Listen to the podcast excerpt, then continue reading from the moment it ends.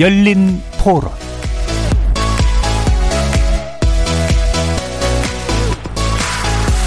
안녕하십니까. KBS 열린 토론 정준희입니다.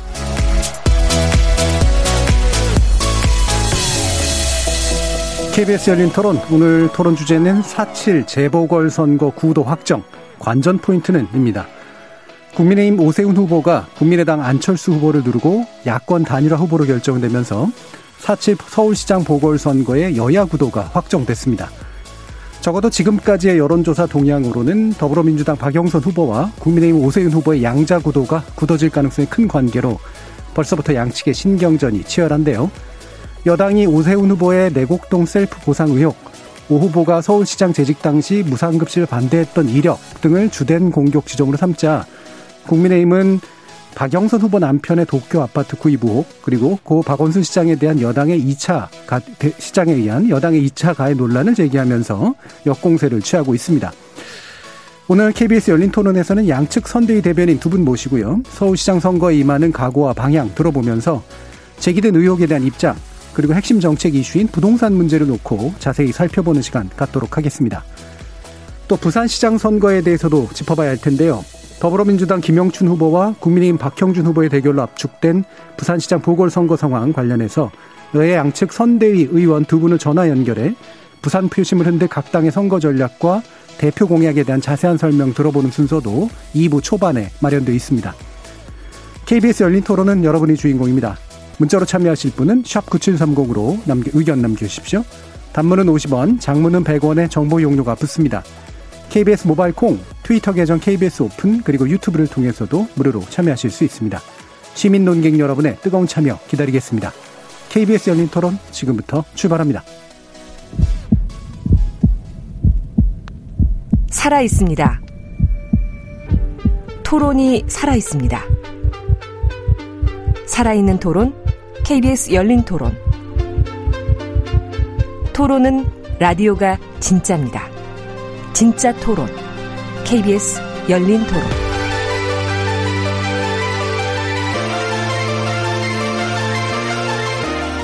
자, 오늘 토론을 위해서 두분 어, 모셨는데요. 먼저 더불어민주당 중앙선대위 박영선 서울시장 후보 대변인 맡고 계신 박성준 더불어민주당 의원 나오셨습니다. 네, 안녕하세요. 반갑습니다. 후보 대변인이 한 분만은 아니시죠? 네, 꽤 많습니다. 예. 어, 저뿐만 아니라 뭐 강선호 대변인도 있고요. 예. 또 김한규 대변인, 뭐 허영 대변인 여러 명의 그 대변인을 활동하고 있습니다. 그럼 제일 뛰어난 대변인이라고 제가 이해해도 될까요? 아, 그렇게. 제가 평하는 건 아니고, 예. 대변이라는 것이 이제 그 시민들이 바라봤을 때 어느 예. 정도 대변할 수 있느냐, 그 네. 능력이 어떤 자, 잣대가 있을 거라고 생각됩니다. 예, 네. 저 열린 토론에서 또 어, 모신 분이니만큼 예. 굉장히 훌륭한 대변인 역할을 해주실 거라고 믿고요. 국민의힘 보궐선거 선대위 또 대변인이시죠? 김은혜 국민의힘 의원 자리하셨습니다. 안녕하십니까. 김은혜입니다. 예, 오늘 광주 내려가셨다 오셨다. 네. 예, 무슨 일로 그렇게? 아, 오늘 저 김종인 위원장하고 저희 국민의힘에서요. 예. 5.18 묘역 참배를 했습니다. 음, 지난번에 그거 이후로도 또 그렇습니다. 뭐 음. 특별한 것 없는 광주로 가는 건 전국 정당으로서의 일상이죠. 예. 네. 놀랍지 알겠습니다. 않은 일이길 바랍니다. 예, 알겠습니다. 뭐 좋은 일을 해주셨기 때문에 자 두 분 말씀 한번 들어봤고요. 아, 이제 본격적인 논의로 좀 들어갈까 하는데 일단 야권 단일화 관련된 논의부터 간단히 시작을 하겠습니다. 어, 야권 단일화 결국 이제 국민의힘 오세훈 후보가 초기에 이제 약간 열쇠를 누르고 이제 우세로 확정이 됐고요. 음. 어, 결국에는 원하는 이제 야권 단일화 구도가 만들어진 셈이긴 하죠. 어, 국민의힘 쪽에서는 좀 어떻게 바라보고 계시는지 먼저 말씀 좀 해주시죠. 네. 저희가 여론조사를 했을 때 1,600명씩 이제 3,200명을 조사를 했습니다. 네. 그게 면접 조사였는데 예상을 뛰어넘고 하루 만에 완료가 됐어요. 음, 사실 빨리 됐죠. 어느 누구도 그렇게 예측을 못했기 네. 때문에 저는 이번 단일화는 저희가 만든 게 아니라 국민이 만들어 주신 드라마라고 생각을 합니다. 예. 그래서 음. 어 저희가 이 문재인 정부에 대한 실정 그에 대한 분노를 국민들께서 이번 단일화에 표출을 시켜 주셨다라고 음. 생각을 합니다. 예. 그렇지만 이제부터 시작이라 생각해서요. 뭐 오히려 더 긴장하고 있습니다. 네. 네. 뭐 자세한 어떤 데이터 수치는 제가 보지는 못했지만 아마 응답률이 굉장히 높았기 때문에 그렇게 또 빨리 아마 종료될 수 있었던 것 같아요. 네, 그럼요. 네. 예. 전화를 거의 뭐 저희가 보통은 전화를 끊거나 네, 그렇죠. 무관심으로 돌리시는 분들이 많았는데 음. 그렇지 않고 적극적으로 다 답을 해주셔서요. 음. 실제로 이 조사를 하셨던 분들도 굉장히 당황할 정도로 음. 열기가 있었다고 하더라고요. 예. 자, 이렇게 야권 단일화, 여권 단일화도 과정도 있었는데 야권 단일화가 아무래도 이목을 많이 받았잖아요. 어, 기다리시는 입장이셨을 텐데 박성준 의원님 어떻게 보셨어요? 어쨌든 뭐 야권 단일화 과정에서 뭐 후보 두 중심으로 이루어지, 이루어지다 음. 보니까 민주당 입장에서는 상당히 좀 어떻게 보면 어려운 시기를 네. 보냈다고 좀 볼 수 있을 것 같고요. 어, 야권 단일화에 대한 어떤 관전평을 한다고 하면은 저는 이제 세 가지 큰 흐름에서 좀 볼 필요가 있을 것 네. 같은데 네. 과정에서는 그렇게 아름답지는 않았다. 음. 아, 예를 들어서 두 후보가 단일화 과정에서 어, 정치인으로서 어떤 존중과 예의를 통해서 어, 이 단일화 과정이 있었으면 좋았겠다라는 생각이 좀 있었는데 하지만 결과론적으로는 단일화를 이뤘다는 부분에 대해서는 또 좋은 평가를 줄 수 있을 것 같고요. 예. 근데 무엇보다 가장 중요한 것은 비전인 것 같습니다. 음. 그 비전이라고 하는 것은 누구의 눈높이에서 무엇을 할 것인가에 대한 부분인데 단일화 과정을 보면은 후보에만 치우쳤지, 치우쳤지 서울 시민이라고 하는 주체가 빠졌고 네. 그러면 이 단일화는 어떤 방향으로 갈 것인가 그 목적과 방향성이 있어야 되는 건데 서울의 비전이라고 하는 부분이 빠졌고 음. 단순하게 어떤 정쟁에 관련된 부분 전략적인 측면에서의 어떤 단일화였기 때문에 어, 상당히 뭐큰 점수를 주지는 않겠지만 그래도 어쨌든 성공했다라는 부분에 대해서는 어, 이제 여야의 어떤 단일 구도가 형성됐기 때문에 본격적인 선거전이 펼쳐진다 이렇게 네. 의미를 부여하고 싶습니다. 그리고 오 후보하고 안 후보가 뭐 예를 들면 시민에 대한 생각을 굳이 담자면 정책으로 담겼을 텐데 네네. 그 격차가 좀 컸다고 보시나요, 아니라고 보시나요? 어 글쎄요, 뭐 어쨌든 뭐 단일화라고 하는 과정이라고 하는 것은 어, 지금 모든 시민들의 이목을 집중시키는 네. 하나의 어떤 컨벤션 효과가 매우 큰 거기 때문에요. 음. 거기에 좀 그냥 의미를 좀 부여할 수 있을 것 같습니다. 예. 예. 자, 그럼 제가 예. 왜냐하면 아, 이 우리 예. 방송 시작하기 전에는 살살하자 그러셨는데 아, 의원님 이 아, 그럼 이제 시작할까요? 농담입니다. 어, 단일화의 주체였던 저의 입장에서 본다면 어, 비전이 없었다라는 말씀을 들으면 좀 섭섭하죠. 네. 왜냐하면 네. 우상호 의원이 박 영선 후보와의 단일화 과정에서 이 선거의 원인이 됐던 어, 초기에 이 발화점이 됐던 박원순 전 시장의 성추행 성범죄를 무시한 채 롤 모델이라고 했고 또 김진애 후보와의 단일화 과정에서도 박원순 전 시장에 대한 격찬으로 다시 박원순 부활이라는 점을 보면 과연 비전이 없는 단일화는 어디였냐라고 얘기하면 둘 다 사실 오늘 여기서 밤을 새도 한이 없을 겁니다. 네, 네. 다만 국민들의 열망과 그리고 국민들의 바람을 누가 가장 잘 반영하고 있느냐. 또 무너진 잃어버린 10년을 누가 복원할 수 있는 후보이냐라는 건 오늘 토론을 하면서 음. 충분히 서로가 얘기할 수 있을 거라고 생각을 합니다. 예, 오늘이 꼭 선거 토론하고의 연장이기 때문에요. 또 이제 공평한 기회를 가야 되기 때문에 또 박성준 의원도 한번 방금 말했음에 대한 코멘트 주시죠. 3분 주시고 저한테는 아닙니다. 시간은 거의 아마 비슷할 겁니다. 그 순서입니다. 예. 그 이제 단일화라고 했을 경우에 이제 보통 한국 정치에서 큰 흐름을 보면은 예. 어, 강자는 분열하고 약자는 연합한다고 하는 한국 정치에서 어떤 셈, 셈법이 있었습니다. 이제 정치를 분석할 때 음. 보면은 어, 이번에 어떻게 보면 어, 저는 제 예측은 야당의 후보 두 분이 스스로 강자라고 생각했던 것 같아요. 네. 어, 그래서 어떻게 보면 룰을 지배하고자 하는 어떤 그런 강자의 모습이었기 때문에 단일화 과정이 전 순탄치는 않았을 것이다 이렇게 예상이 됐는데 음. 어, 어쨌든 박영순 후보가 지금 상대적으로 볼 때는 강자 위치에 있었기 때문에 네. 야권 입장에서는 단일화, 그러니까 약자 연합의 어떤 구도로서 승부수를 걸었다 보고 있습니다. 그래서 그것은 뭐냐면 박영순 후보의 경쟁력이 매우 어, 우월하기 때문에 어, 어, 어떻게 보면 야당 입장에서는 단일화라고 하는 어떤 카드가 필수 불가결했다 이렇게 예. 예, 보여집니다. 예, 방금 이제 얘기하신 게 있어서 바로 네. 또 이어서 이제 그, 네. 그 질문을 김은혜 그 네. 의원님께 드릴 텐데 저기에는 이제 초기에는 사실은 이제 삼자 대결 구도로 가면은 이제 민주당이 상당히 유리한 상황이었었고요. 그다음에 또 이제 안철수 후보가 또 이제 그 양자 대결에서 좀 더 우위에 보였던 이제 그런 상태였었잖아요. 그러다 보니까 아마 후보들마다 이제 마음들이 조금씩 달랐을 것 같은데 지금 어쨌든 결론이 나고 난 상태에서 안철수 후보가 보여주는 모습이 그래도 공동선대위도 참여하시고 그다음에 기존까지의 단일화 과정과는 좀 다른 모습으로 나타나고 있는 것 같긴 한데 아, 이른바 화학적 결합 또는 후속 대처 측면에서 충분히 안 후보를 껴안고 가면서 뭔가 이렇게 아, 지지층도 이렇게 모아 나가는 그런 방식으로 갈 수 있으리라고 믿으시는지 한번 여쭤볼게요. 그럼요. 그 많은 분들이 저도 좀 놀랐습니다. 보통은 네. 이제 안철수 후보에 대해서는 보통 이제 철수하지 않을까라는 우려가 있었잖아요. 네. 근데 이번에는 철수를 하지 않았다. 끝까지 유종의 미를 거뒀다라는 부분에 대해서 저희도 놀랐고 오늘 저희 의원총회에서 나타난 안철수 후보가 빨간 넥타이를 하고 있었는데 단순한 이미지가 아니라 우리가 어쨌든 서로의 화학적 결합으로 마음이 서로 편치 않겠죠. 패자의 음. 마음이 늘 여유롭고 너그러울 거라고 누가 상상할 수 있겠습니까?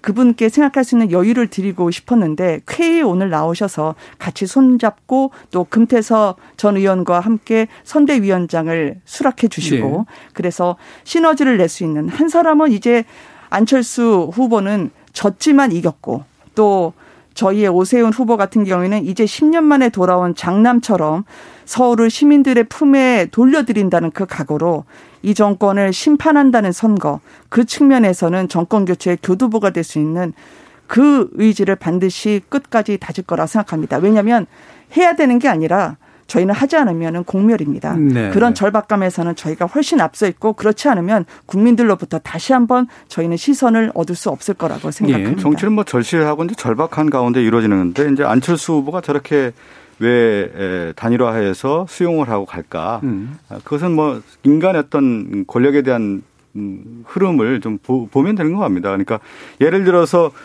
후보의 단일화에서 패배했을 경우에 벼랑 끝이었다고 하면은 어, 저런 모습은 나오지 않았을 것 같고요. 오히려 어, 다음 정책 템, 그 횡보를 위해서 교두보로서의 안철수 후보가 생각을 했기 때문에 예. 다음 정치적인 어, 생각과 어, 지금의 어떤 정치적인 음. 야당과의 관계에서의 생각했기 때문에 지금 단일화 과정에서의 모습과 이제 끝난 이후의 모습이 어, 어쨌든 어, 보수 진영이라고 하는 부분에서의 안철수 후보가 어느 정도 입지를 구축하기 위한 어떤 전략에서 나온 것이다 이렇게 예. 봅니다. 이후에 네. 이제 뭐 대선을 바라보는 예, 예. 어떤 재편이라든가 이런 문제까지 다 포함돼서 고민을 했을 거다. 네. 그것은 뭐냐면 제가 앞서 얘기한 것처럼 원래 이 서울시 보궐선거의 의미보다는 정치적인 큰 흐름에 네. 있어서 안철수 후보가 하나하나 더 수순을 두는 과정에서 나온 모습이었기 때문에 원래 이 보궐선거의 의미에 부합하지 않은 단일화 과정이었다라고. 음. 네. 저는 원래 보궐선거의 의미에 음. 부합하려면 박영선 후보 없이 안철수 오세훈 후보가 싸웠겠죠. 나오지 말아야 할 선거에 나온 것 그리고 성추행으로 국민들이 박원순 조국 이 국무부의 인권 보고서에서 우리나라의 부패 사례와 나라를 모든 나라 앞에서 우리나라를 망신시켰던 그 주범이나 다름없는 것으로 여겨지는 분들이 그 서울을 그렇게 10년 동안 흘려보내고 나서 당원 당규를 고치고 그리고 나서 다시 피해 여성을 오늘도 임종석 전 실장님은 그렇게 박영선 후보가 말리려고 해도 다시 또 참전을 하시던데 왜 성추행을 한 분에 대해서 이분들이 그렇게 용산에서 이름을 새기자느니 가장 청렴한 분이었다느니 이분들은 피해 호소인이라고 전혀 듣도 보도 못한 말로 피해 여성을 사지로 몰아놓고선 그 피해 호소인 3인방을 캠프의 중역으로 앉혀놓고 그리고 명패 하나 치우는 거에 대단한 생색을 내면서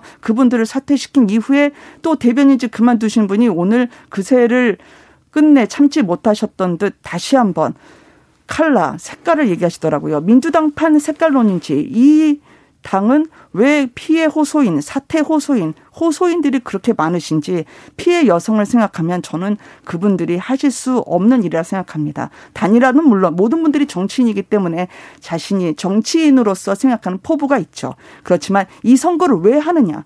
이 선거는 어디서 발언했느냐? 이 선거를 왜 하냐는 것까지 선거법 위반으로 입에 재갈을 물리는 이 시국이라면 이해찬 전 대표가 그렇게 이길 선거라고 나와야 했을까요?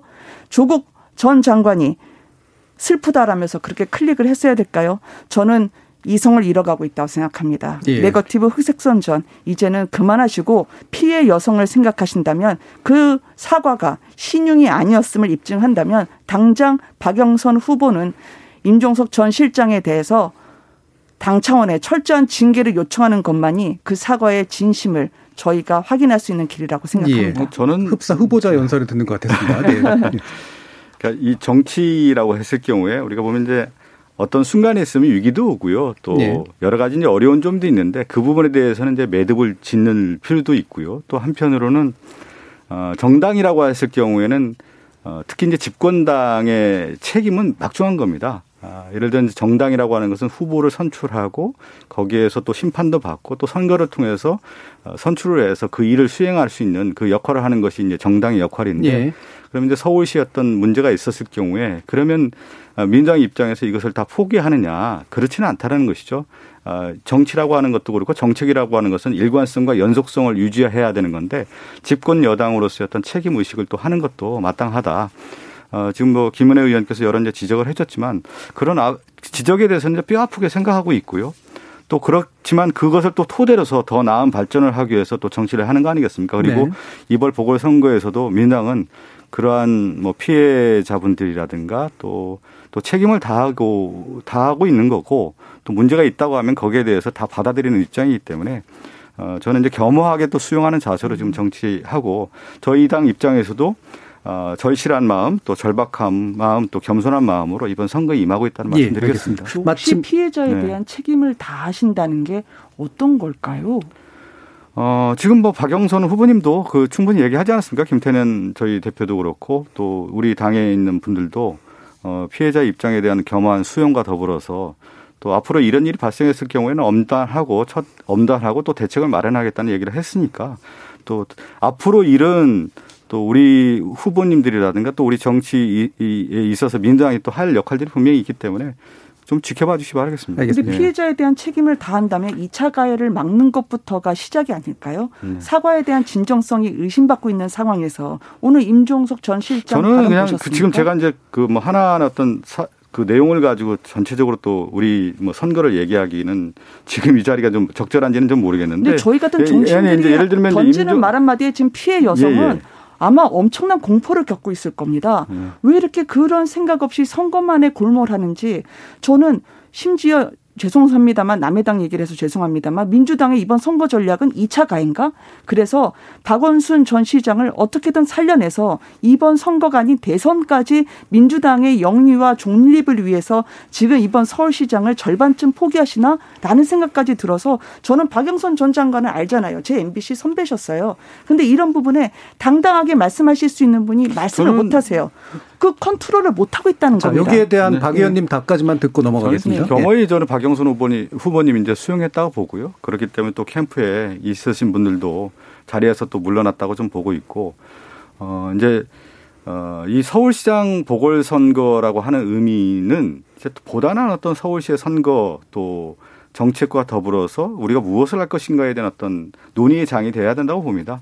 어, 앞으로 뭐 여러 이제 어, 정치적인 어떤 이슈들이 뜰 텐데 어, 한 매듭을 짓고 또 다른 매듭으로 가야 되기 때문에 저는 이제 박영선 후보가 그 역할을 충분히 할 거라고 좀 생각하고 있습니다. 예, 제가 여기서 네. 끊은 이유는요. 이게 제가 네. 질문을 드리기 전에 먼저 네. 이제 네. 국민의힘 쪽에서 서울시장 선거를 바라보는 프레임을 강하게 얘기를 해주셨어요. 그게 일단 민주당 원제론이죠. 프레임이 아니고 그냥 있는 그대로 말씀드린 뭐 프레임이라고 하는 건 네. 나쁜 의미가 아닙니다. 그러니까 네. 바라보는 해석의 틀이라는 뜻이니까요. 문제를 정의하는 방식이고요. 요즘은 예. 사실도 가공해서 자꾸 우기면 그거를 진짜 뉴스처럼 여겨지는 풍토가 있으니까요. 예. 예. 예. 뭐 제가 전공 분야니까 뭐 그럴 네네. 위험은 없습니다. 예. 자, 민주당 원제론 그다음에 2차 가해를 지속하고 있지 않는가라는 측면에 대한 의문을 계속해서 제기해 주셨기 때문에 그 부분에 대한 이제 더불어민주당의 답을 들었고요. 네. 지금 또 반대로 이제 어, 이 부분은 또 아마 좀 해석의 정도가 좀 높은 것 같은데 민주당 쪽에서 제, 제기하는 건 오세훈 후보는 MB 아바타다라는 말 많이 쓰시고요. 그다음에 성공한 장관 실패한 시장이라고 하는 그런 구도로 해석을 하려고 하시잖아요. 문제를 정의하려고 하시고요. 이 부분에 대해서 김은혜 의원은 어떻게 보시는지 먼저 얘기 듣고 박승정 의원님 얘기 들어보겠습니다. 박 의원님 얘기 먼저 듣고 싶습니다. 왜냐하면 왜 그렇게 부르시는지 전 궁금하거든요. 먼저 듣죠, 그럼. 네. 예. 이제 한국 정치에서 과연 이제 역대 많은 뭐 대통령이 있었고 어, 그 평가가 있지 않습니까? 그러면 이명박 전 대통령에 대한 어떤 평가가 뭘까? 결국은 한국 민주주의의 어떤 후퇴이고 어, 또는 토공국가의 어떤 모습이라든가 또 부패한 모습이 상당히 저는 어, 시민들에게 에, 나쁜 음, 평가의 잣대로 주어졌다고 봅니다. 그런데 그 당시에 보면 오세훈 후보의 모습을 보면은 어, 지금 내곡동 개발 계획과 관련해서 오세훈 후보의 변명과 거짓말이 어, 과거의 이명박 그 후보 시절이었던 BBK의 거짓말의 어떤 일관된 모습과 흡사한 면이 많이 있는 거고요. 네. 또 하나는 결국은 내곡동 개발 계획을 통해서 이익을 얻었던 셀프 계획을 하고 셀프 특혜를 받았다라는 내용을 볼때 어, 결국 오세훈 후보는 특혜 받았다라고 하는 점이 매우 강하다. 예. 아, 그리고 오세훈 후보가 과거에 서울시장 재직 시절에 있었던 내용들을 보면은 아, 과 정말 앞으로 서울을 새로운 어떤 이, 이끌어갈 그 후보가 되겠느냐. 과거에 10년 전에 오세훈 후보를 봤을 때는 과거에 답습된 모습, 실패한 어떤 시장 후보의 모습이 있을 때 어, 보다 나은 미래를 가기에는 부족한 면이 많이 있다라는 것이 저희가 보고 있고요. 어, 특히 이제 MB를 떠올릴 수밖에 없는 것을 다시 한번 좀 지적을 드릴 수밖에 없는 게 내곡동과 관련된 개발 계획과 관련해서 지금 거짓된 음, 변명을 계속 해오고 있거든요. 어, 첫 번째 같은 경우는 어, 예를 들면 내곡동 개발 계획을 어, 이명박 정부와 그 오세훈 시장 시절에 어, 그것을 계획을 했고 실제 그리고 재산 등록에 있어서도 오세훈 후보는 명백하게 재산 등록을 했는데 그걸 몰랐다고 얘기하고 또 특혜를 받았는데 특혜를 받지 않았다라고 하는 얘기들이 과연 시장의 후보 또 서울을 맡을 수 있는 어 시장의 어떤 리더십을 확보할 수 있겠느냐라고 하는 부분에 대해서는 매우 의심을 갖고 있는 겁니다. 예. 자, 이 부분에 대해서. 네, 네. 네. 그러니까 저희가 박영선 후보 측을 괴벨스라고 얘기하는 겁니다. 그러니까 문재인 대통령 아바타라고 얘기하는데요. 박 의원님 말씀하신 중에 한 세 가지를 여쭙도록 하겠습니다. 내곡동 개발 계획이 오세훈 시장 그다음에 이명박 대통령 때 처음 시작됐다라고 하니 이게 처음에 몇 년도에 시작이 된지 아십니까? 그 얘기하세요. 얘기 제가 답변을 드리겠습니다. 아니 왜냐하면 음. 어 항상 국민들이 본말 전도되고 경강부에 대해는 아주 조그만 꼬리로 몸통을 치려고 하니까 민주당은 팩트를 확인하고 있는지 저는 여쭤봐야 될 의무가 있다고 생각합니다. 그 얘기를 좀 드리면 내곡동 개발기구 선정 같은 경우는 MB정부 시기에 2009년 아닙니다. 11월 26일 심의 완료가 됐고요. 2004년에 저한테 기회를 주셨으니까 그 질문을 하신 걸 답을 듣고 싶으세요? 아니면 지금 말씀을 아니요. 저는 저한테 질문을 했으니까 제가 답변을 하는 거죠. 몇 년인지만 네. 여쭌 거예요. 2009년에 이제 심의가 완료가 됐고 아니에요. 2012년 제가 9년 12월 3일 날 최종 고시가 제가 됐습니다. 국토부 자료를 보여드릴게요. 네. 2004년에 그러니까 그 그린벨트 해제라고 하는 것, 그 그린벨트 해제를 앵커님 그 정부가 예. 결정합니다. 예. 지자체가 결정하는 게 아닙니다. 근데 2004년부터 노무현 정부가 원래 국민 임대주택 100만 호를 건설해야 했거든요. 그래서 2004년부터 국토부하고 지자체하고 협의해가지고 한번 국민 임대주택 될 만한 땅들을 올려봐봐라고 해가지고 그걸 올립니다. 올려서 그걸 보니까 그 안에 많은 동네 중에 내곡동도 포함이 돼 있었어요. 그러니까 그때 야 그럼 이건 국토부의 가장 이러한 그린벨트진 개발 지구든 아니면 산단이든 결정하는 최고의 의사 결정 기구 즉 중도위라는데 회부시킵니다. 노무현 정부가요. 예. 그래서 중도위에서 야 그럼 이거 국민대 주택지구로 가자. 가고 다만 지정까지는 환경부하고도 협의를 해보고 주민들하고 협의를 해봐. 그리고 지자체하고 논의를 좀 더 해봐라고 하다가 정권이 교체가 됩니다. 예. 그래서 국민임대주택법이 있었는데 그게 이름만 바꿔서 보금자리 주택으로 간 거예요. 왜냐하면 다음 대통령이 오시면 야는 앞에 전임자가 했던 그 이름보다는 좀 딴 이름 쓰고 싶어 그러지 않겠습니까? 그래서 내용이 거의 유사한 법안으로 갑니다. 그러니까 지금 제가 볼 때는 KBS 열린 토론이었다고 했다가 갑자기 방송이 편성이 바뀌어가지고요. 이 포맷은 그대로 간 다음에 박 의원님의 열린 토론이 된 거예요. 그러니까 패널은 그대로 가면서 위에 계신 분들만 바뀐 거죠.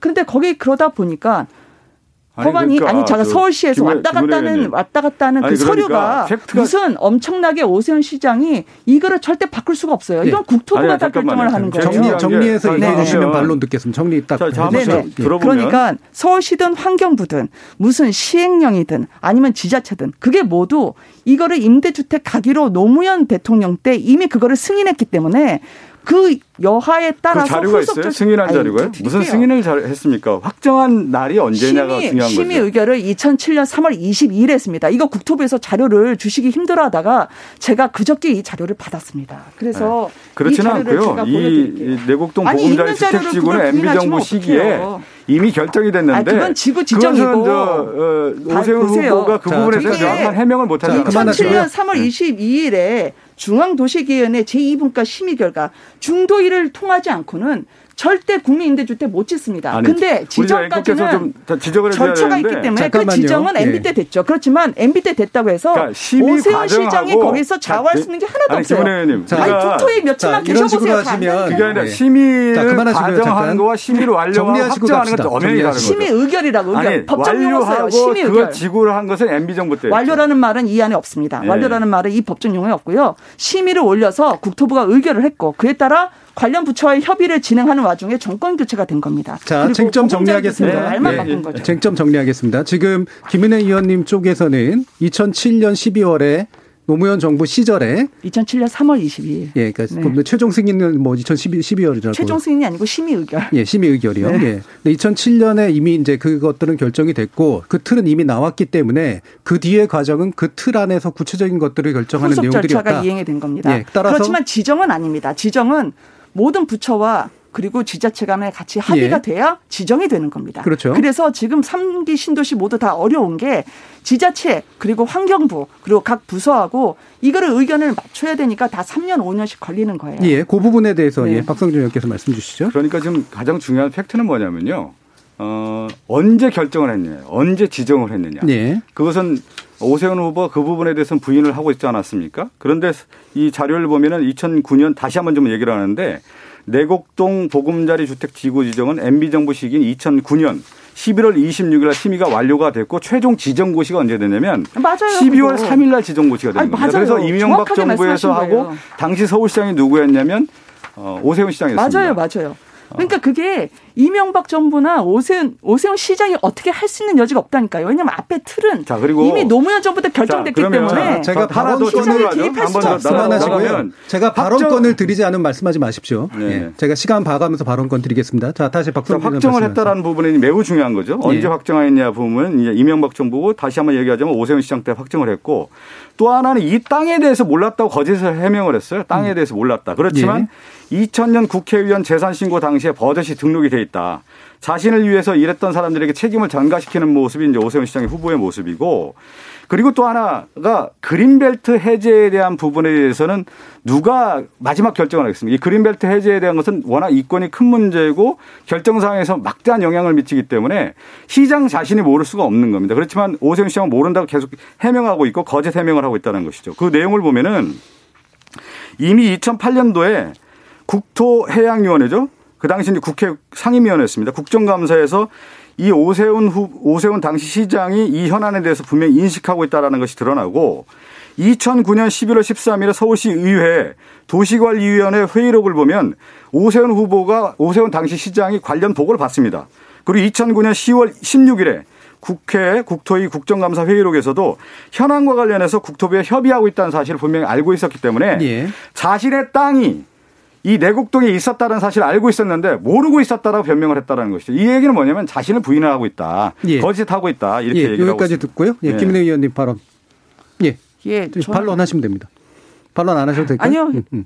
해야죠. 음. 아니 말씀하신 거 다 알겠는데요. 지금 그린벨트 해제는 시장이 할 수가 없습니다. 그거는 민주당에서 부인하고 싶어도 그건 국토부가 하는 겁니다. 이명박 정부에서 한 거죠. 아니요. 그린벨트 해제는 이미 2007년 3월 22일에 중도위에서 그린벨트 해제를 합니다. 그리고 그때 해제를 하려고 심의 의결을 합니다. 그리고 그때부터 오세훈 후보의 땅도 아니고 오세훈 후보의 배우자의 배우자가 초등학교 때 그것도 40여 년 전에 받았던 그 땅이 처음부터 편입돼 있었습니다. 그러면 노무현 정부가 오세훈 후보에 대한 특혜를 주기 위해서 처음부터 그 땅을 박아가지고 오세훈 후보에게 그거를 주려고 작정을 한 겁니까? 그린벨트를 해제하면서까지. 그리고 정작 투기가 되려면 땅의 정보를 취득한 후에 그거를 고가에 팔아야죠. 당시 시세가 317만 원이었는데 270만 원에 받았습니다. 그러면 마치 알박기처럼 처음부터 가운데 있던 땅이기 때문에 나 이거 수용 못 받아요. 왜 수용해요? 나는 그냥 있을래요. 네. 개발하지 그 마세요. 그랬겠죠. 다시 한번 이거 투기에 대한 근본적인 네. 이해와 개념이 없을 때 나오는 논란입니다. 예. 요거 가지고 계속 왔다 갔다 하면 너무 계속 늘어질 것 같기 때문에 잠깐만요. 예. 30초씩만 말, 예, 발언 기회 드리겠습니다. 말씀드렸으니까 예. 그러면 오세훈 후보가 이런 얘기를 해요. 어, 처가의 내곡동 땅의 토지 수용으로 손해를 봤다라는 주장을 하고 있는데 지금 김은혜 의원도 얘기했지만 어, 이 땅이 90년도에는 23만 원의 땅이었습니다. 그러다가 토지 보상을 받는 2010년도에는 148만 원까지 급등을 하고요. 그 당시 보금자리 주택 지구 지정 이후에는 더 올라서 실제 보상가는 공시지가로 상회하는 평당 270만 원을 받습니다. 그래서 셀프 보상이라고 하는 셀프 특혜라고 하는 36억 5천만 원을 특혜를 받게 되는 겁니다. 예. 그렇지만 오세훈 후보는 뭐라고 얘기했냐면 손해를 봤다고 표현을 했어요. 예. 이 얘기는 뭐냐면 내곡동 지구 개발 계획과 관련된 부분하고 또 하나는 어, 과정에서 이 땅을 몰랐다라고 또 해명했고 손해를 봤다라 해명을 했지만 실제 내용을 볼 때는 예. 자기가 지정을 하고 거기에 따라서 특혜를 받는 셀프 특혜의 의혹이 여기에서 분명히 드러나는 겁니다. 자, 1분 정도 하셨습니다. 예. 예. 예. 저희가 부산 연결 때까지 몇 분 남아 있나요? 어, 아직 한 10분 정도 아, 남아 있습니다. 예. 박 의원님 혹시 부동산 갖고 계십니까? 저도 부동산이 남편 1분 안에 하셔야 됩니다. 네, 있으십니까?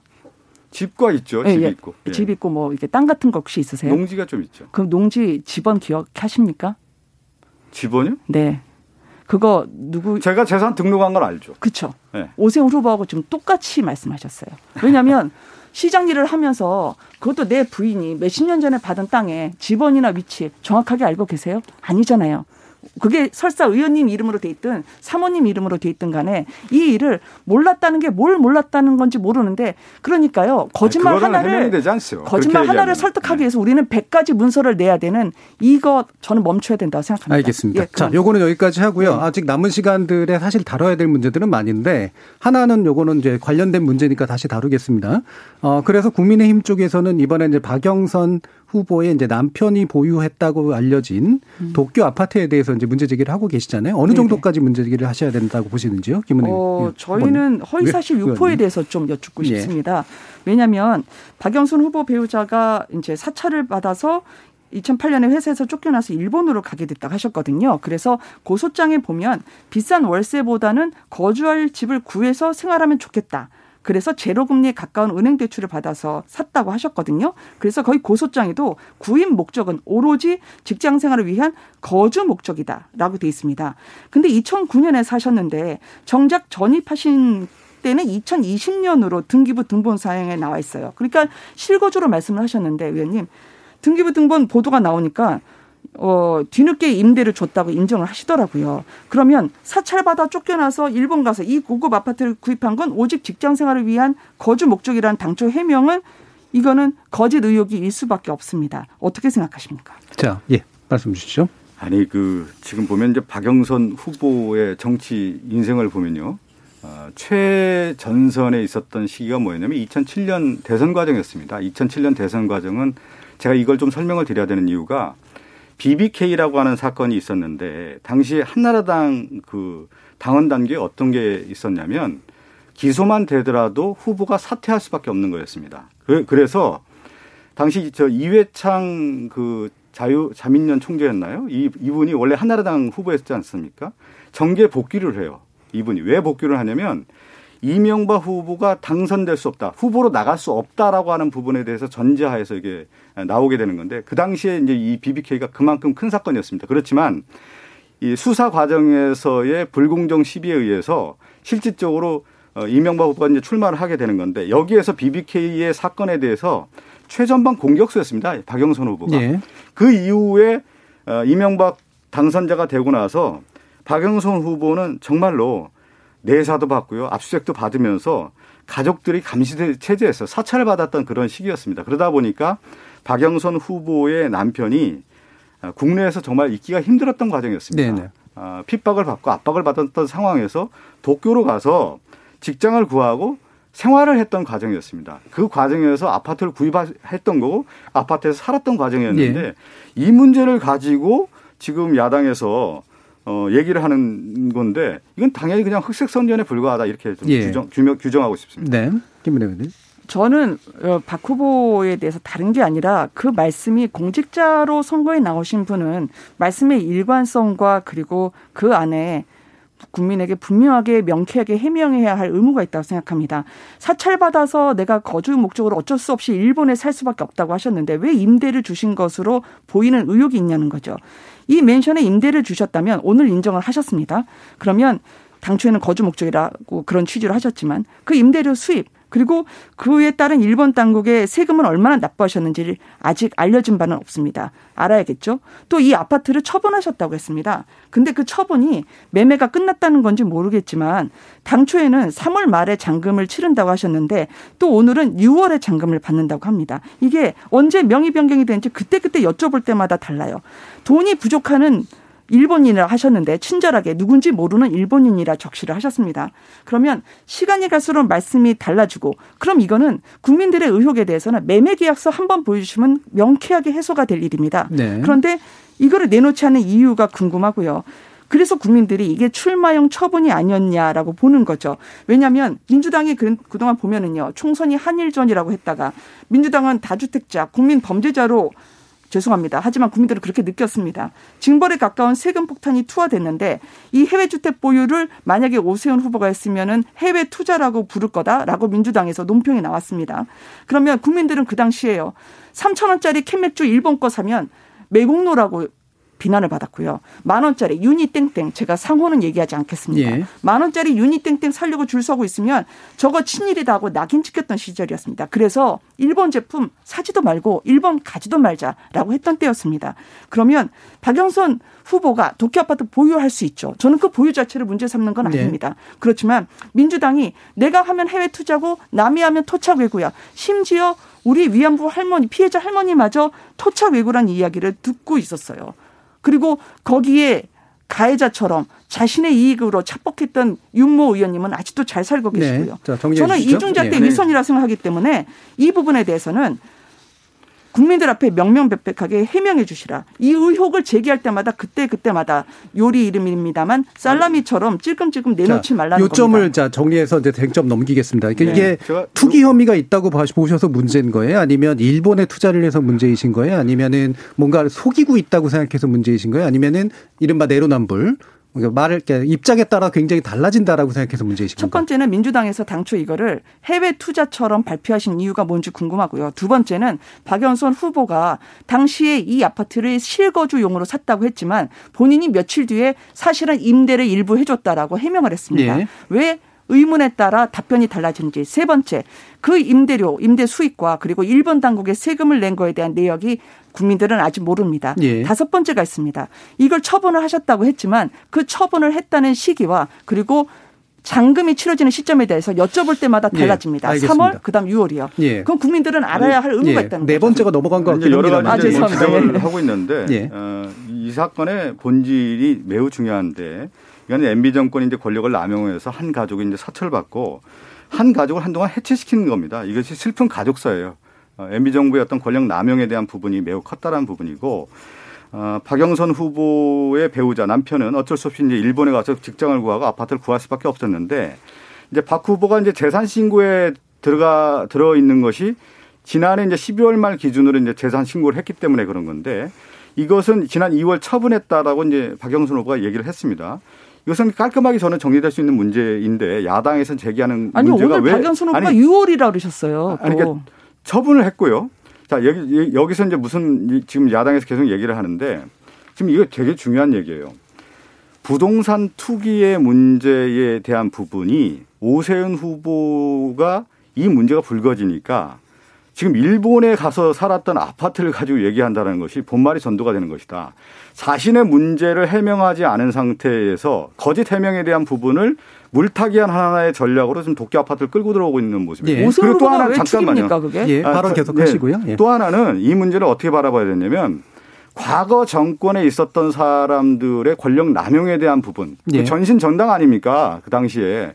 그, 그 당, 정당에서 행했던 그 과도한 권력 남용에 대해서 오히려 사죄하고 사과하는 것이 맞, 맞은 것이지 한 가지가 얼마나 그 파탄이 있습니까? 박영선 후보 그 가족사를 보면 참 슬픈 역사입니다. 아이들 얘기까지 들어보면요. 그 당시에 그 피해를 누구한테 당했습니까? 예. 이명박 정부에게 당했던 얘기인데 그 당의 전신이었던 사람들이 행동했던 일들을 진정 어린 사과를 하는 것이 먼저 출발인 것이지 이 문제를 가지고 도쿄 아파트 거주했던 그 문제를 가지고 자기들의 지금 오세훈의 내곡동 땅 셀프 특혜를 가지고 물타기 한다라는 것 자체가 저는 발상이 잘못됐다. 예, 알겠습니다. 자, 30초씩만 반론 네. 왔다 갔다 하겠습니다. 오세훈 후보가 아니고 노무현 정부를 그 자꾸 이렇게 셀프나 투기는 투기는 LH죠.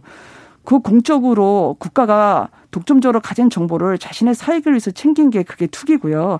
오세훈 후보는 그냥 수용해 준 거 국가 시책에 협조해 준 겁니다. 예. 여기 지금 국토연구원에서도 제가 자료 가져왔는데 지자체가 제발 좀 임대주택하는데 협조해 달라고 서울시에 압박을 넣었던 그런 취지로 보이는 보고서가 있습니다. 그리고 2008년에 무슨 일이 있었던 2007년에 무슨 일이 있었던 일본 아파트 소유와 관련해서 석연치 않게 계속 박영선 후보의 해명이 달라지는 건 그거는 공직자의 도덕성과 처신의 문제입니다. 이거를 예. 과거 탓으로 자꾸 돌리시면 이거 계속하면 고조선 시대까지 올라갑니다. 자, 40초 하셨습니다. 예. 뭐 40초를 떠나서 그냥 저는 이 문제를 좀 심플하게 생각했으면 좋겠어요. 뭐냐면 아, 국내 부동산 그것도 내곡동이라는 땅을 보면은 그 주변에 과거에 이상득이라고 하는 사람도 땅이 있고요. 이명박 전 대통령도 땅이 있고 그 조카들도 땅이 있고 거기에 지금 그 오세훈 후보의 처가도 내곡동에 땅이 있는데 이러한 문제를 우리가 부동산 투기의 문제 그 문제를 지금 LH 문제지만 과거에 이런 문제를 왜 이렇게 우리가 부동산의 문제가 있었던지를 살펴보는 것이 핵심인 것이지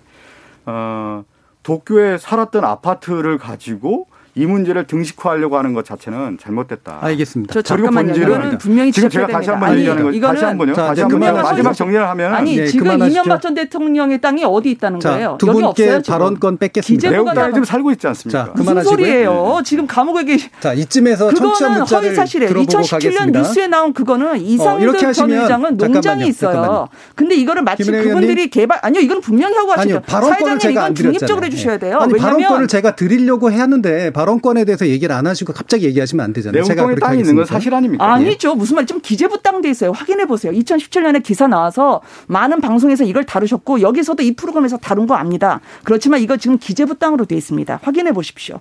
확인하지 자. 않은 사실로 마치 뭔가 엄청난 투기 의혹이 있는 것처럼 그렇게 부풀려서는 안 된다고 생각합니다. 예. 한 40초 정도 얘기하셨기 때문에 기, 기회 더 드리겠습니다. 뭐 여기서는 뭐 제가 더 이상 얘기할 거고 또 다른 얘기를 좀 하죠. 왜 그러냐면 이 부동산의 문제는 우리가 이제 투기를 근절해야 되는 문제이기 때문에 매우 중요한 문제고요. 그러면 후보가 이 부동산 문제에 대해서 정확한 자신의 어떤 해명을 하지 않은 상태에서의 오세훈 후보가 서울시장에 나올 수 있는 문제냐, 후보의 자격이 있느냐의 문제로 저는 본질적 네. 핵심이 있다고 봅니다. 알겠습니다. 네. 자, 이 정도로 일단 정리를 네. 하고요. 청취자 문자 좀 들어보려고 했었기 때문에 한 2분 정도 더 지났네요. 자, 청취자 문자 준비되어 있습니다. 어, 문자 캐스터 나와주세요. 네, 지금까지 청취자 여러분이 보내주신 문자들 소개합니다. 장우원님, 이번 서울시장 보궐선거의 목표는 정권 심판입니다. 야권 단일화 후보 힘내십시오. 4059님, 문재인 정부만의 책임이 아닌데 LH 사태, 고 박원순 시장 문제 등을 현 여당이 품고 가야 한다는 점에서 현 정부의 부담이 커 보입니다. 조국, 박원순, 오거돈 잘한 거 없습니다. 그러나 국민의힘이 돌을 들어 칠 자격이 있을까요? 2014님, 국민의힘은 그동안 자당 의원들에 의한 성 관련 추문에 대해 반성을 제대로 했었는지 묻고 싶습니다. 1368님, 피해 호소인이라는 새로운 단어를 사용했던 여당 박영선 후보는 여당 후보로서 진심으로 사과부터 했어야 한다고 생각됩니다. 3379님, 더 이상 그 얘기를 꺼내지 않는 게 2차 가해를 멈추는 겁니다. 그런 의미에서 2차 가해는 국민의 힘이 더한다 생각합니다. 3779님, 이번엔 여당에서 서울시장 후보를 안 내는 게 바람직했다고 생각됩니다. 안철수 후보님이 멋지게 물러나면서 화이팅하는 모습 보기 좋았습니다. 서민화님, 국민의힘은 박근혜 탄핵 때도 대선 때 사과 한마디 안 하고 대선 후보를 냈었습니다. 그런 점에서 이번 서울, 부산시장 보궐선거에 후보를 낸 민주당을 비판하는 건 내로남불이라 생각됩니다 해주셨고요. 5163님, 두 분 모두 앵커 출신이어서인지 토론에 집중하게 되네요. 방송 잘 듣겠습니다. 라고 보내주셨습니다. 네, KBS 열린 토론. 이 시간은 영상으로도 생중계하고 있습니다. 유튜브에 들어가셔서 KBS 일라디오 또는 KBS 열린 토론을 검색하시면 지금 바로 토론하는 모습 보실 수 있습니다. 방송을 듣고 계신 여러분이 시민 농객입니다. 계속해서 청취자 여러분들의 날카로운 시선과 의견 보내주세요. 지금까지 문자캐스터 정희진이었습니다.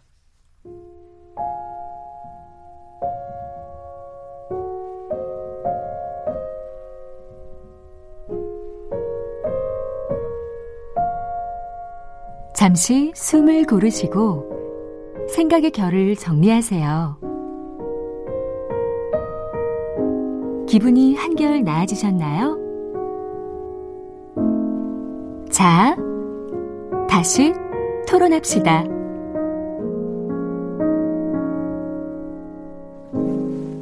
KBS 열린 토론 오늘은 4.7 재보궐선거 구도 확정의 관전 포인트라는 주제를 놓고요. 김은혜 국민의힘 보궐선거 선대위 대변인 그리고 박성준 더불어민주당 선대위 박영선 서울시장 후보 대변인 이렇게 두 분과 함께 하고 있습니다. 자, 이 시점에서 부산시장 선거로도 이제 연결을 해볼 텐데요.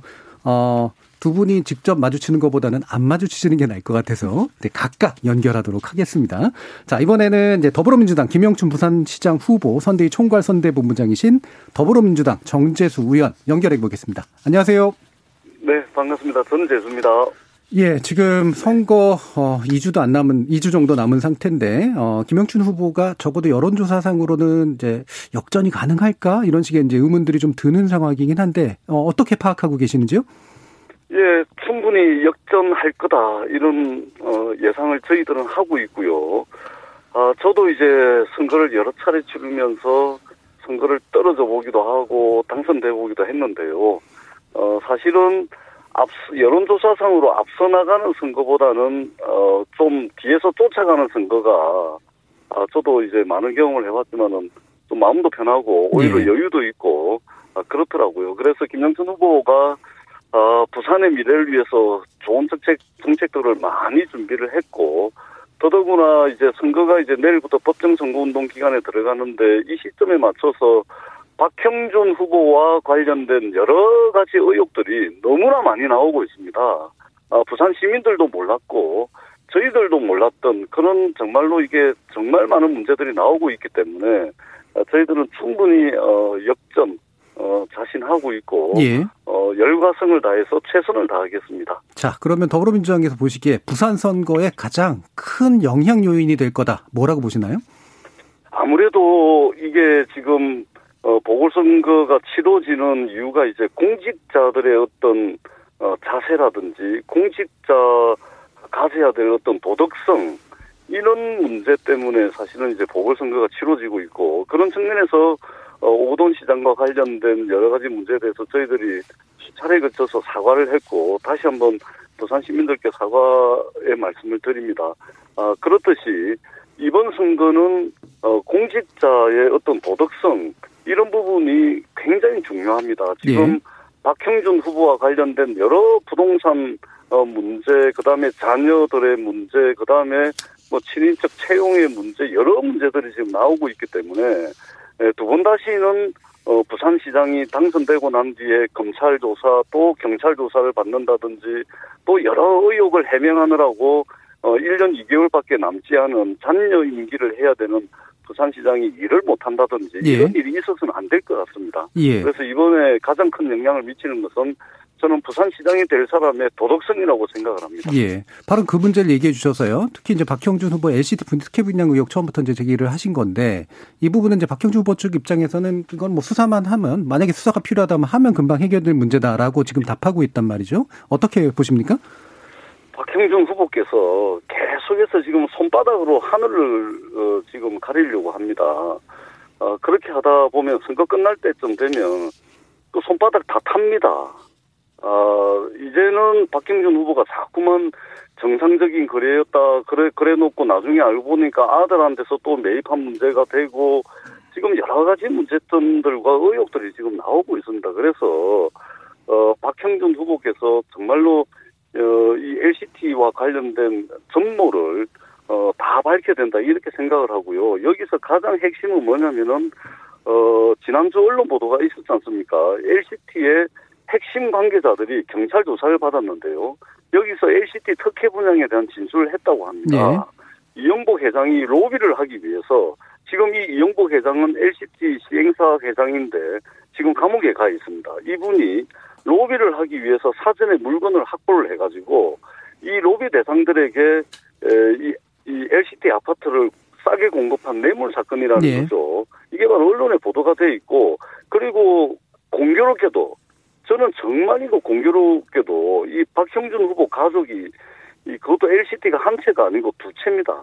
2015년도 10월 28일 날 같은 날에 그 아들과 딸이 17층과 18층 그 두개 층의 LCT 두 채를 동시에 매입을 하거든요. 이게 아무리 예, 그래도 이게 너무나 공교로운 거 아니겠습니까? 이 그리고 이 두 채를 포함해 가지고 지금 어, 그것을 전매를 하고 또 박정준 후보 부인이 아들로부터 프리미엄을 주고 사는 사고 하는 과정에서 여러 가지 의혹들이 예. 제기가 있는 제기가 되고 있는데 지금 박형준 후보는 어 정상적인 거래였다 그랬다가 지금은 또 경찰 수사 받으면은 또 뭐 확실하게 드러날 거다 계속 이렇게 에, 핵심을 비켜나가는 대응을 하고 계십니다. 이것은 예. 부산 시민들에 대한 예의가 아니라고 보고요. 예. 이것뿐만이 아니라 이제 기장에 에, 땅과 그 땅 위에 올라서 있는 재산 신고에 누락했던 건물까지 지금 엊그제 후보 등록을 하면서 재산 신고를 다 끝냈거든요. 예. 근데 재산 신고 누락까지 지금 나와가지고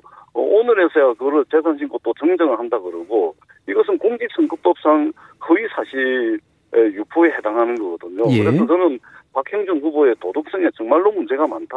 예. 아, 이런 분이 부산시장이 돼서는 안 되겠다. 예. 아, 이렇게 생각을 합니다. 아무래도 제 집중적으로 그 부분을 조명하시다 보니까 거기에 시간을 많이 할애하셔서요. 마지막 질문으로 가야 될 것 같은데요.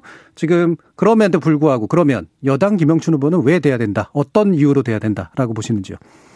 저희 부산이 최근 한 30년간에 걸쳐서 인구도 50만이 빠져버리고 경제가 지난 30년 동안 이 국민의힘이 30년을 부산을 정치적으로 독점을 하면서 급격한 추락을 했습니다.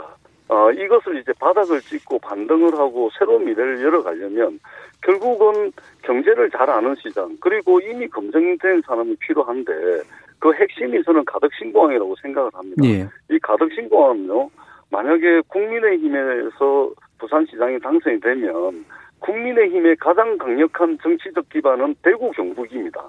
대구 경북 의원들께서 가덕 신공항을 계속해서 반대를 하고 있기 때문에 부산시장이 만약에 국민의힘이 되면은 가덕 신공항 특별법이 통과됐다 하더라도 행정적으로 뒷받침하고 예산으로 뒷받침해야 2029년도 12월 달에 개항을 할 수가 있는데 만약에 국민의힘 박형준 후보가 된다면 행정적 뒷받침, 예산적 뒷받침 이것이 안 될 가능성이 굉장히 많습니다. 그러면 예. 가덕공항이 물 건너가겠죠. 부산의 100년 미래를 열어갈 수 있는 이 가덕공항이 물거품이 될 수가 있습니다. 알겠습니다. 그렇기 때문에 김영춘 후보가 돼서 어, 2029년도 반드시 가덕신공항이 개항을 하고 2030 월드 엑스포 성공적으로 유치해서 네. 새로운 부산의 100년 미래를 열어나가기 위해서는 김영춘 후보가 어, 당선돼야 된다고 생각을 합니다. 예, 오늘 말씀 잘 들었고요. 지금까지 더불어민주당의 전재수 의원이었습니다. 감사합니다. 네, 고맙습니다. 자, 이번에는 국민의힘 박형준 부산시장 후보 선대위 수석 대변인 맡고 계신 국민의힘 황보승희 의원 연결하겠습니다. 안녕하세요. 네, 안녕하십니까. 예, 아마 전화 연결돼 있어서 아마 앞에서 얘기한 것들 다 들으셨을 텐데 하시고 네, 싶으신 네. 말씀 많겠지만 질문 몇 네. 가지로 좀 정리를 해보겠습니다. 네. 아, 일단 국민의힘이 보시기에는 어, 김영춘 네. 후보를 꽤 많이 앞서고 있기 때문에 이 추세가 네. 결국 굳어질 것이다 이렇게 판단을 하시나요?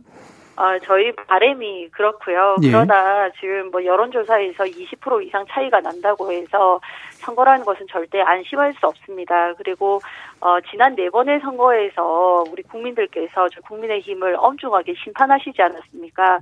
그래서 저희 또 겸허한 마음으로 이럴 때일수록 부산의 경제 또 미래 먹거리 어, 비전 이런 그 정책을 가지고 부산 시민들에게 어, 저희의 그 저희에게 표를 찍어 주십사 그렇게 고소를 해야 될 때라고 생각합니다. 예. 자, 그러면 아까 이제 그 지금 더불어민주당 쪽에서는 부산 표심에 가장 큰 영향이 될 거라고 기대하시거나 예상하시는 부분이 후보자 야, 공직 후보자의 어떤 도덕성 문제 이거라고 지금 얘기를 하세요. 어떤 네. 게더 중요하다고 보십니까? 어, 공직 후보자는 당연히 도덕성이 높아야죠. 어, 우선 이 선거가 왜 비롯됐는가를 민주당은 기억해야 된다고 생각합니다. 어, 30년 동안 저희가 집권하면서 부산이 추락했다 이런 말씀을 하셨는데요. 그래서 지난번에 부산 시민들께서 결단하시고 민주당에 기회를 주지 않았습니까? 그거에 대해서 돌아온 것이 무엇입니까? 어, 시장 그 전시 오거돈 전 시장의 성범죄로 인해서 예산을 253억이나 들여서 다시 재보궐 선거를 해야 되는 상황이 됐고요. 그거에 대해 서는 민주당이 책임을 져야 함에도 불구하고 당원까지 개정해 가면서 후보자를 내지 않았습니까? 예. 어, 도덕적인 문제에 대해서 1차적으로 책임을 지지 않은 정당에서 할 얘기는 아니고요.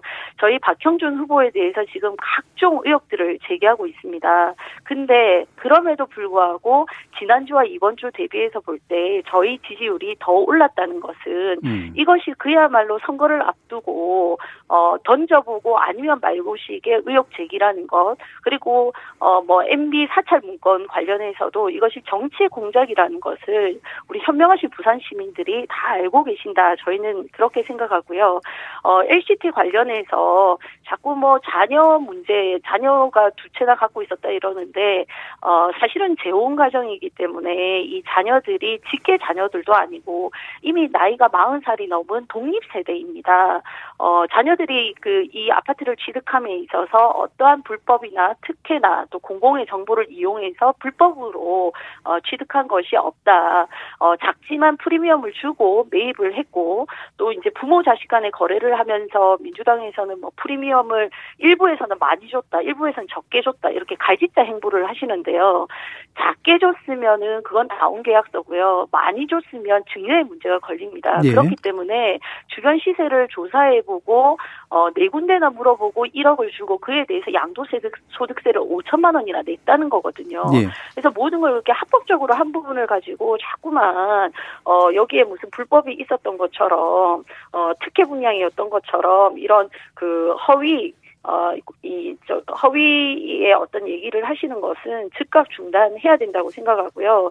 그리고 오늘 불거진 재산 신고 누락 부분은 저희가 이제 그 토지에 대해서는 취등록세도 다 내고 재산세도 내고 있었지만 건물을 지으면서 미등기가 된 상태에 대해서는 모르고 있었기 때문에 예. 오늘 마침 그걸 잘 짚어주셔서 등기 신청도 하고 그 재산 신고 하는 데 대해서 이제 정정도 했다라는 그런 말씀을 드리도록 하겠습니다. 예. 자, 그러면 원래 이제 애초에 이제 가덕도 문제가 제일 큰 이슈로 떠오를 거라고 생각했었는데 생각보다 그렇게 네. 큰 이슈가 안 되는 것 같은데요. 또 국민의힘에서는 내부적으로 약간의 이견들이 좀 있었던 상태잖아요. 어, 물론 네. 부산시당의 입장에서 이제 또 얘기를 해주시긴 하겠지만 가덕도에 대한 정확한 국민의힘의 입장은 어떤 건가요? 어, 실제 이제 여론조사를 하면 가덕 신공항 문제가 선거에 크게 영향을 끼치지 않는다라는 것이 지금 40%가 넘습니다. 예.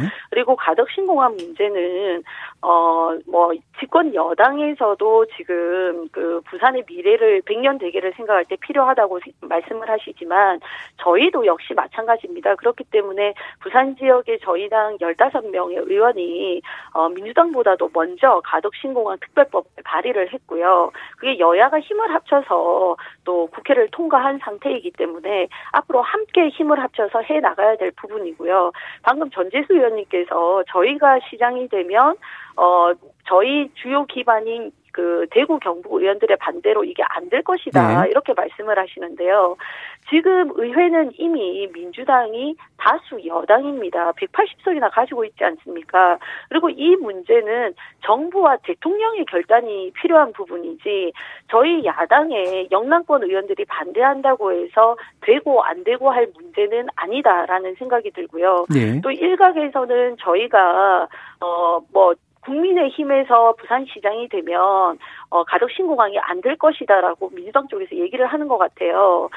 부산시장이 어, 국민의힘이냐 아니냐를 봐서 집권 여당에서 또 대통령께서 신공항을 해주고 안 해주고 할 문제는 아니라고 생각합니다. 예. 부산 시민을 바라보고 부산의 미래를 바라보신다면 이제 국회에서 법도 통과됐기 때문에 정부와 대통령께서 힘을 합쳐서 가덕 신공항 문제는 조속히 해결해 주시기를 바라고 저희는 거기에 최선을 다해서 우리가 부산시장이 되면 저희 15명 네. 국회의원과 함께 힘을 합쳐서 어, 이 추진해 나가겠다는 말씀을 드리겠고요. 예. 대구 경북 의원님들은 함께 상생할 수 있는 방법들을 저희가 모색할 예정입니다. 예, 알겠습니다. 그럼 네. 이제 시간이 다 돼서요. 마지막으로 30초 정도 남았습니다. 김영춘 네. 후보가 아니라 박형준 후보는 반드시 돼야 되는 이유 말씀 주시죠. 네, 이 정부의 경제 실패, 그리고 각종 부동산 정책 실패, 그리고 공직자들의 LH 사태를 봤을 때의 어떤 어 부정부패 그리고 라임 옵티머스 사건, 뭐 월성 1호기 경제성 조작 사건 등 이 정권에 대한 국민들의 걱정이 너무나 큽니다. 무능하고 또 부패해 보이는 이 정권을 제대로 심판하기 위해서 그리고 다음 대선에 정말 제대로 된 어, 정권 교체가 이루어지기 위해서는 이번에 반드시 저희 국민의힘 예. 박형준 후보에게 우리 부산 시민들의 어, 소중한 한 표를 어, 어, 예, 부탁드리고요. 그, 예. 그것을 통해서 부산이 바로 서야, 또 서울이 바로 서야, 대한민국이 바로 설 수 있다는 것이 저희 국민의힘의 입장입니다. 알겠습니다. 어, 더 성실하게 부산 시민들을 위한 정책으로 일하겠다는 약속을 드리겠습니다. 예, 오늘 말씀 고맙고요. 지금까지 국민의힘 황보승 의원과 함께 말씀 나눠봤습니다. 감사합니다. 네, 고맙습니다. 자, 이제 어, 오래 기다리셨습니다. 예, 예. 예, 예, 헤드폰 벗으셔도 됩니다. 어, 이게 어, 제가 원래 그 시간 막 안배하면서 하는 토론 별로 안 좋아하긴 합니다만 이 선거 시기다 보니까 되게 또 민감하기도 해서 결국 자꾸 시계를 보게 되네요. 남은 시간이 얼마 없습니다. 한 7분 정도 남았는데요. 어, 한 5분 정도 부동산 공약 가지고 한번 얘기를 하고 마무리 발언해야 될 것 같습니다. 자, 역시 이제 부동산 공약이 제일 중요한 문제인 것 같은데요. 일단 김은혜 후보께 아, 김은혜 의원님께서 오세훈 후보님의 부동산 공약에 대해서 얘기해 주시면서 어, 상대당에도 하고 싶은 말씀 있으시면 어, 더 부탁드리겠습니다. 한 20초만 회개하려고 합니다. 네. 저도 앵커 출신이었는데 사회자님 그 발언 주시는 거 자꾸 끼어들어서 죄송해요. 예. 박 의원님 그리고 아까도 토론 전에 화기애애했는데 네. 저희가 너무 절박하다 보니까 제가 거친 부분이 있다면 용서해 주십시오.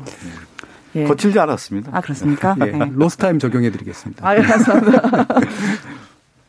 부동산 공약은 오세훈 후보가 사실 겉으로 볼 땐 조금 느끼해 보이기도 합니다. 근데 이제 저도 며칠간 좀 뵈니까 담백하더라고요. 부동산 문제를 해결할 적임자라고 생각했던 건 다산 콜센터, 서울 경기 버스 환승 통합, 동대문 디자인 플라자 이게 국제금융 허브까지 오세훈 시장이 했던 거를 박원순 시장이 뒤에서 어떤 식으로 홍보하더라도 살려주셔서 감사하다고 생각하고요. 이 민간 재개발 재건축을 사실 그런데 다 사사건건 개입해서 손 떼야 될 때 안 떼가지고 시장이 곤죽이 됐습니다. 그래서 저희는 규제 해제입니다. 즉 용적률을 인센티브를 줘서 450을 600 정도 올리고 그렇게 하게 되면은요. 바로 취임하자마자 하루 만에 일할 수 있는 시장이거든요. 여의도, 상계동, 목동, 압구정동, 대치동, 자양동 일단 거기 낡은 아파트 재건축 재개발 규제를 풀면 당장 5만 호에서 6만 호까지 속도를 낼 수 있습니다. 그동안 재개발 재건축을 너무 서울시가 막아서 오세훈 지우기 그거 좋습니다. 다음 저는 신임 시장이 할 수 있죠. 그렇지만 왜 국민들 집까지 지웁니까? 저희는 오로지 집 문제를 해결할 수 있는 유일한 후보로서 잃어버린 10년 다시 찾아오겠습니다. 예, 알겠습니다. 자, 박성준 의원. 이제 박영선 후보의 이제 부동산 정책의 핵심은 이제 서민 예. 주거권을 보장하는 거고요. 또 집가 안정이 목표고 또 이를 위해서 이제 질 좋은 공급 중심 정책을 이제 펼치겠다라는 건데 어, 공급 정책이라고 하는 것은 이제 집가 안정이 이제 기본 방향이라는 건데 그럼 어떻게 공급하겠냐? 아, 이 부분이 이제 핵심이라고 할 수 있을 것 같습니다. 지금 이제 박영선 후보는 이제 30만 호의 이제 신규 공공주택 공급 정책을 내놓고 있고요. 어, 토지 임대부 주택을 통해서 어, 공공부지를 활용해 평당 분양가를 기존 민간 아파트의 이제 절반 정도 수준으로 가겠다. 그래서 이제 반값 아파트 공약을 내세우고 있고요. 어, 또 이러한 이제 아파트를 짓기 위해서는 이제 공공주택을 짓기 위해서는 공공부지가 필요한데 약 20여 곳의 기존 낡은 임대 아파트 단지가 있습니다. 중랑이라든가 탄천, 서남 물 재생센터 아, 여기에 그 교통선 부지도 있는 곳에 이 주택을 지르는 것이죠. 그렇게 통해서 강북에 있는 공공 임대 주택 가운데 또 30년 이상 된 것부터 이제 착수를 하겠다.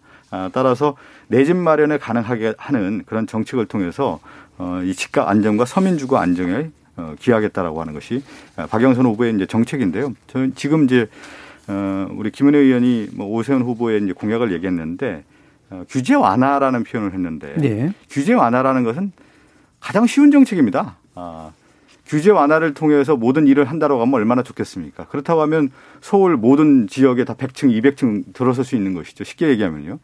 그것은 서울시의 도시 미관이라든가 또 장기적인 어떤 지속성을 위해서 어떻게 해야겠느냐라고 하는 철학이 담겨야 되는 겁니다. 예. 그 문학이 문학적 상상력과 더불어서 같이 어우러질 때만 이제 도시가 발전할 수 있는 건데 아, 또 물량의 공급도 가장 어려운 것 중에 하나가 뭐냐면 가격도 맞아야 됩니다. 그리고 물량도 돼야 되고요. 속도도 돼야 되는 겁니다. 아, 그리고 그러면서도 도시의 정체성을 살릴 수 있는 정책이 돼야 되기 때문에 단순한 규제를 풀면서 공급 정책이라고 하는 것은 지금 시대에 맞지 않다. 예. 아, 그것은 단순한 선거용의 어떤 공약 정책이다 이렇게 비판하고 싶습니다. 예, 저 짧게 코멘트 부탁드립니다. 네. 그렇게 25번 했는데 다 실패해서 국민들이 지금 앉아 죽게 생겼죠. 그래서 공공주도 개발이라고 하는 게 공무원들에게 황금알을 낳는 거의가 됐고 그리고 지금 여당 국회의원이나 지자체장이나 속속 걸려드는 건 그 먹이 사슬의 생태계가 형성돼 있기 때문에 투기의 발본색원을 할 수밖에 없는 서민 주거 안정 왜 삼기 신도시 그렇게 했습니까? 약자가 더 약하게 됐고 강자가 더 강하게 되는 그런 부동산 정책은 이제 해체하고 국민들 앞에 시장을 살려주십시오. 민간이 악이고 공공이 선입니까? 그런 이분법적 이념을 부동산에 개입했고 주입했기 때문에 지금 국민들이 세금 폭탄에 울고 소득이 없어도 그 세금 폭탄 때문에 어떻게 살아야 될지 막막해 하는 음. 겁니다. 음. 부동산 정상화 시키겠습니다. 국민분들께 그렇게 앉아서 울고 자식 새끼 자식이요. 집 하나 마련해 주지 못해서 어머니 아버지들이 통곡하는 일 멈추도록 하겠습니다. 예, 30초 정도 반론하실 수 있습니다. 어, 이제 그 정책이라고 하는 것은 일관성이고 이제 신뢰성을 가져야 되는 거죠. 이제 박영선 후보의 가장 큰 전 특징은 어, 모든 일에 있어서 어떤 신뢰와 또 정책을 통해서 일을 성과를 낼 수 있는 후보라는 점입니다. 그래서 부동산의 지금 가장 큰 문제는 이제 투기의 근절이다. 예. 그리고 근절을 통해서 공정한 이제 정책을 추진하는 건데 거기에 딱 맞는 저는 박영선 후보라고 생각이 들고요. 아, 그에 따라서 어, 이것이 이제 하나의 어떤 정책을 만들어가면서도 이 정책이 실패하지 않게끔 만들어가는 기구도 매우 중요합니다. 예. 그런 면에서는 박영선 후보가 관리할 수 있는 어, 시민 참여 감시 기구라든가 또 여러 부서와 이제 합, 예. 그 협의를 통해서 전수조사를 통해서 이런 부동산 투기를 근절하는 정책과 더불어서 공공주택과 함께 간다고 하면 투트랙으로서 서울시 안정적인 공급 정책을 이룰 수 있다고 봅니다. 알겠습니다. 자, 공약 가지고 얘기할 수 있는 시간 좀더 네. 길었으면 좋겠는데 이제 마무리 발언할 시간입니다. 한 1분 정도씩 드려야 될 것 같네요. 네. 그러면 이번에는 아까 원래 처음에 네. 박성종 의원부터 시작하셨었죠? 그러니까. 아니, 아, 그 먼저신가요? 제가 먼저, 박 제가 먼저 하니까 이제 네. 저는 이제 박영선 후보가 되는 이유를 좀 간단하게 좀 설명을 드리겠는데, 어, 이 지도자 이제 우리가 얘기하는 이제 후보가 시장이 된다고 하는 것은 업적과 비전이 있어야 됩니다. 그럼 그 업적을 가지고 평가를 해야 되는데 이제 박영선 후보는 성공한 장관이었죠. 어, 많은 일을 해왔고요. 또 일하면서 또 일 잘하는 어, 후보로서의 역할을 해왔다. 특히 이제 국정에 있어서는 검찰 개혁이라든가 사법 개혁이라든가 재벌 개혁 정말 어려운 일을 최전방에서 박영선 후보가 일을 해왔다. 그리고 어, 세계적인 어떤 여성 리더의 반열에 올랐다. 메인 앵커도 했고요. 법사위원장도 하고 또 원내대표도 하는 그런 정치 이력을 가졌고 또 부동산 관련해서는 이제 적폐 청산할 수 있는 인물이고 또 저희 민주당의 입장에서 봤을 때는 문재인 대통령과 또 우리 당과 함께 같이 하나의 어떤 원팀이 이루어서 서울시의 발전을 이룰 수 있는 그 미래 비전을 제시할 수 있는 후보기 때문에 저는 가장 강력한 후보고 많은 일을 할 수 있다고 봅니다. 예, 알겠습니다. 명문코답게 딱 1분 짜주셨어요. 예. 저는 이번 선거는 문재인 정부에 대한 심판이라고 생각합니다. 그래서 몇 년간 여러 방식으로 국민 여러분들이 충분히 도둑질을 당하셨습니다. 법치를 도둑 당하셨고요. 세금을 도둑 맞으셨고요. 그리고 땅을 도둑 맞았습니다. 저는 뺏긴 것을 되찾는 선거라고 생각을 합니다. 국민분들이 그리고 시민분들이 더 이상 빼앗기지 않게 하는 선거입니다. 그 빼앗긴 권리를 되찾게 하는 4월 7일 선거가 되도록 하겠습니다. 박영선 캠프라고 쓰지만 많은 분들은 박원순 캠프라 읽습니다. 그러면 저희는 어떤 선택을 해야 할까요? 국민 여러분들께 서울시를 여러분들의 품 안으로 돌려드리도록 하겠습니다. 저희 오세훈 후보 많이 부족하고 예전에 무상급식 때문에 아픔이 있으셨던 거 압니다. 대신 사과를 드립니다. 그렇지만 약한 자에게 강하고 강한 자한테 약할 수는 없었습니다. 그 첫 동기는 봐주실 수 있으면 다시 마치 가출에 돌아온 장난 같지만 기회를 한번 주십시오. 열심히 하겠습니다. 예. 자, 어, 원래는 제가 클로징으로 마무리하는데 오늘은 저기 의견 두 가지만 말씀드리겠습니다. 비츠님께서 김내 의원님 후련하게 말씀해 주셔서 감사하다고 했고요. 나마스테님은 박성준 의원님 꼼꼼하게 준비 잘 해오셨다고 칭찬해 주셨습니다. 자, 이렇게 오늘 어려운 토론 자리 함께 해주신 박성준 더불어민주당 의원 그리고 김은혜 국민의 의원 두 분 모두 감사합니다. 수고 많으셨습니다. 네, 수고하셨습니다. 본객 여러분도 감사하다는 말씀 전합니다. 지금까지 KBS 열린 토론 정준이었습니다.